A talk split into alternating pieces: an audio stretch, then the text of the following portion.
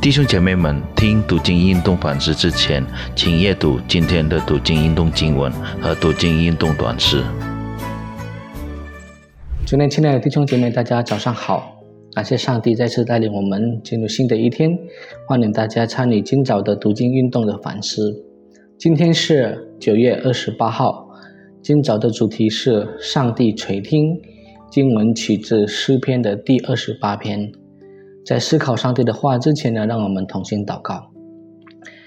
亲爱的天父上帝，我们感谢你再次的给我们生命气息，让我们能够回到你的面前来思考你的恩典，来思考你的话。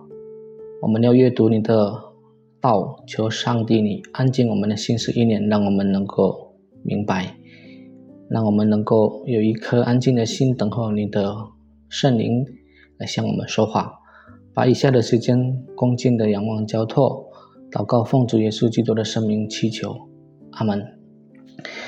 弟兄姐妹，您是否曾经向上帝倾心吐意，甚至含泪哭诉？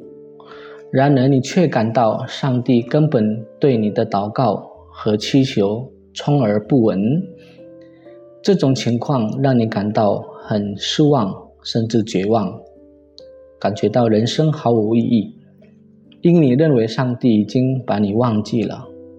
俗话说：“希望越大，失望也会越大。”我们每个信主的人都靠着对上帝的盼望而持守我们的信仰，甚至有些信徒呢，带着俗世的观念进入他的信仰生活。他们认为上帝是美善的。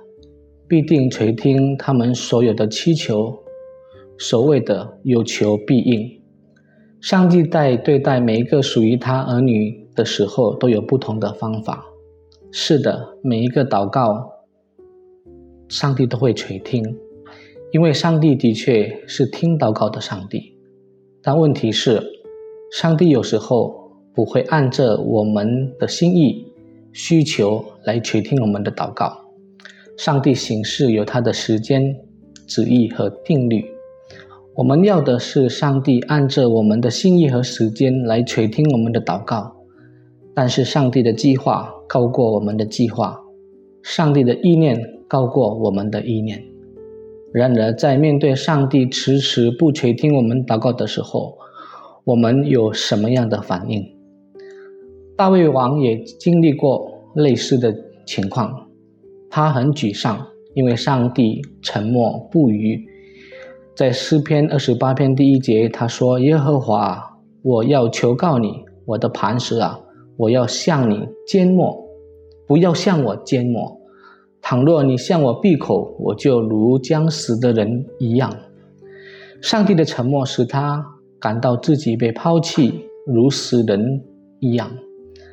他感觉自己被当作恶人和作孽的人一般。在第三节，他说：“呢，不要把我和恶人并作孽的一同除掉。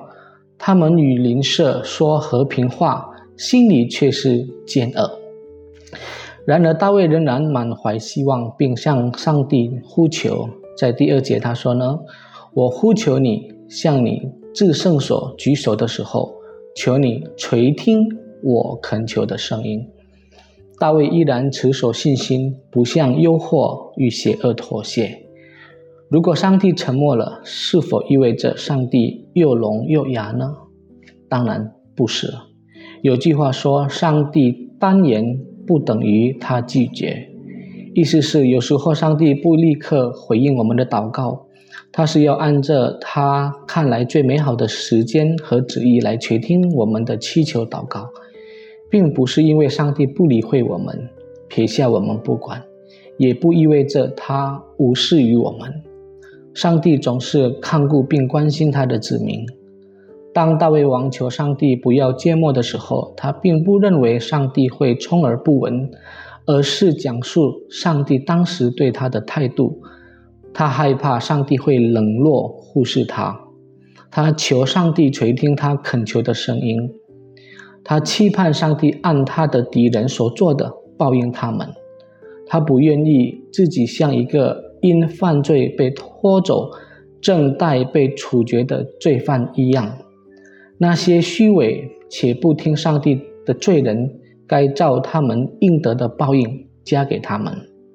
弟兄姐妹，在上帝闭口无言的时候，大卫继续祷告，将心跪向他。